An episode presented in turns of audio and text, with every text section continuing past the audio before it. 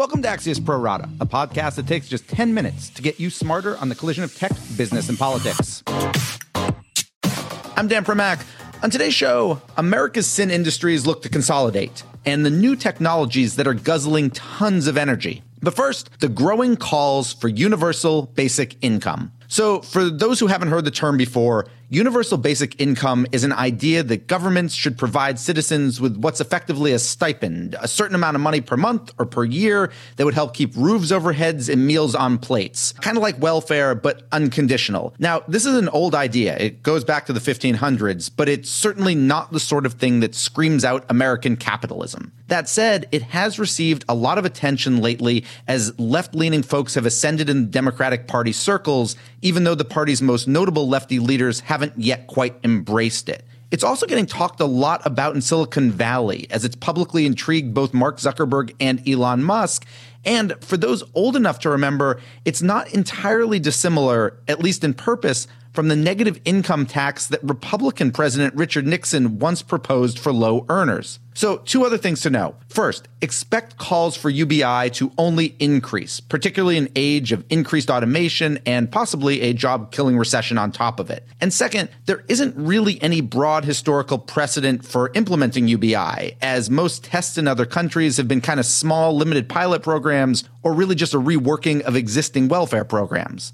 The bottom line if you pay attention to the Democratic primary campaigns that begin next year, or simply happen to live in states like Iowa or New Hampshire, you're going to hear a whole lot about UBI. Maybe not always from candidates, but certainly from constituents. In 15 seconds, though, we will be joined by a 2020 presidential candidate who is talking a lot about UBI, Andrew Yang.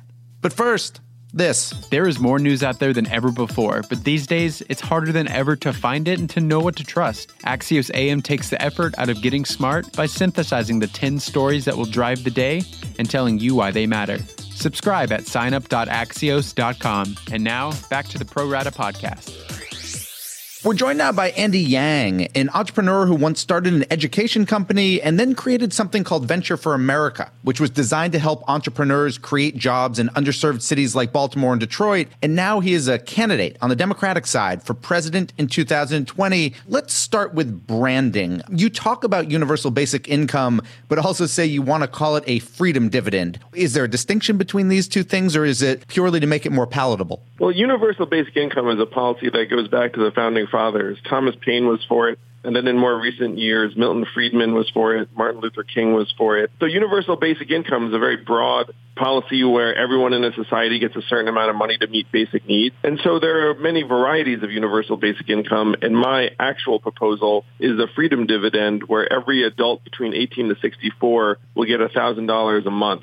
So the freedom dividend is my proposed form of universal basic income. Give me the basic argument for this in the sense of, and, and particularly you say every American between 18 and 64. So it, it sounds like this is not a means tested sort of thing. Yeah, that's right. You have to destigmatize it. You have to universalize it. And you also have to take out the administration of it because there have been many, many examples of administrative programs that have ended up creating more bureaucracy and have failed to streamline the system, particularly when you're talking about 126 existing welfare programs. So my proposal, the freedom dividend, is universal. It's not means tested. And so it would become a right of citizenship for every American. One of the arguments against this, and, and, and somebody who you might face in, in this race, Joe Biden, has basically argued that this seems to be replacing work. It potentially devalues work. How do you respond to that? You know, it's actually the opposite of the truth, where the freedom dividend is incredibly pro work.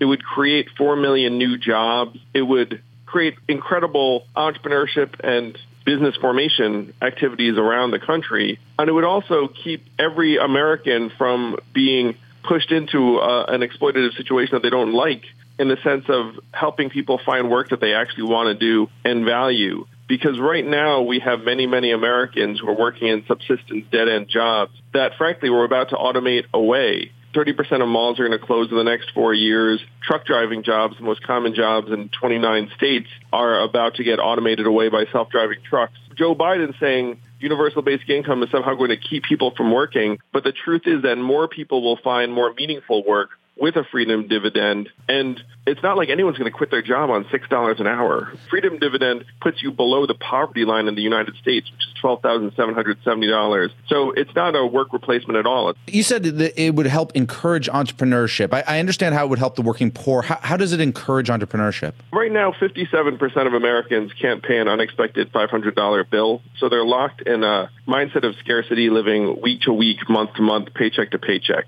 And I've worked with hundreds, thousands of entrepreneurs around the country. I'm a serial entrepreneur myself. Most entrepreneurs are not starting businesses while they're also just worried about keeping a roof over their head. Would 12 grand really be the thing that would cause somebody to decide to take the risk of starting a business? Well, you have to look at 12 grand extrapolated across an economy. So if you look at a town in Missouri that has 50,000 adults, and then now that town has $60 million more in purchasing power, and so if there's an individual in that town that wanted to start a bakery, it might have been a stupid idea before, but now with everyone having some more capital in their hands, and then that individual entrepreneur knows that even if their bakery fails, they can at least go home and survive, then they're much more likely to take that risk. They're much more likely to have other people that want to join them in that endeavor. And that would be extrapolated again over and over again, not just in that town in Missouri, but in Pennsylvania and Ohio and Michigan and on and on. There have been tests, call them pilot programs or tests or whatever you want to call them, in other countries uh, with universal basic income, usually pretty limited, relatively narrow in terms of the populations. But we haven't seen too many, and most of the ones that have been launched, the pilots either haven't been re-upped or, and they certainly haven't become nationalized. Is there an example you point to to say they're the ones who did it right? Look at this, and it's still ongoing because I'm searching for one but haven't found one.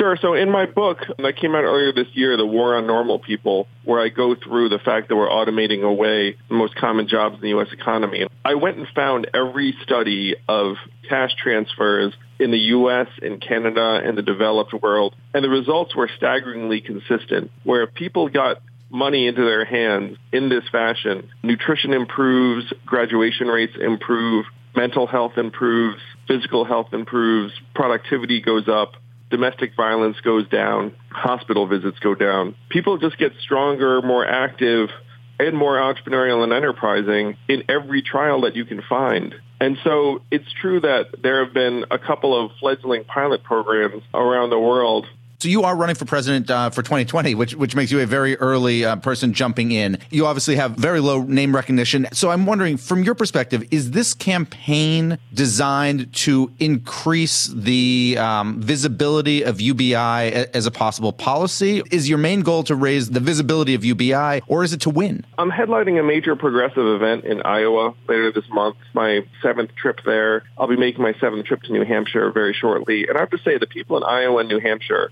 are very, very excited about the message that the economy has changed for good and that we need to adapt and evolve. So I have a real chance to win based upon the feedback I'm getting from the early states. Thank you very much, Andrew Yang. My final two right after this.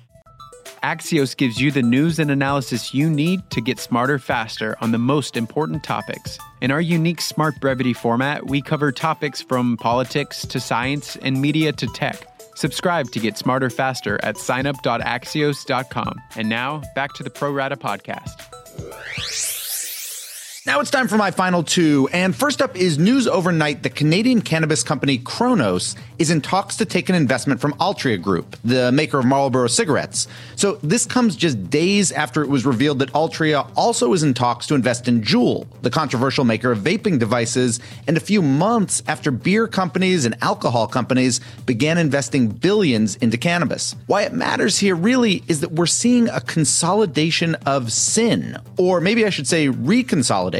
There was a time, not even so long ago, that alcohol and tobacco companies had a lot of common ownership. So, for example, Philip Morris owned Miller Brewing for over three decades before selling in 2002. So, what's old is new again, just with a slightly sweeter smell. And speaking of marijuana, it is one of the growing industries that is expected to significantly increase U.S. power demand, according to a new research note from Morningstar. Other drivers are charging electric cars and powering data centers. So, those three industries, just those three, are expected to account for around 6% of all U.S. power demand by 2030, according to this report, and it presents all sorts of new challenges for already stressed power grids. But at the same time, realizing those new needs could lead utilities to increase investment so they're able to handle not only that load, but also overall power needs, which would be a benefit for all of us. And we're done. Thanks for listening. And to my producers, Adam Grassi and Tim Shovers, have a great National Sock Day. And we'll be back tomorrow with another Pro Rata podcast.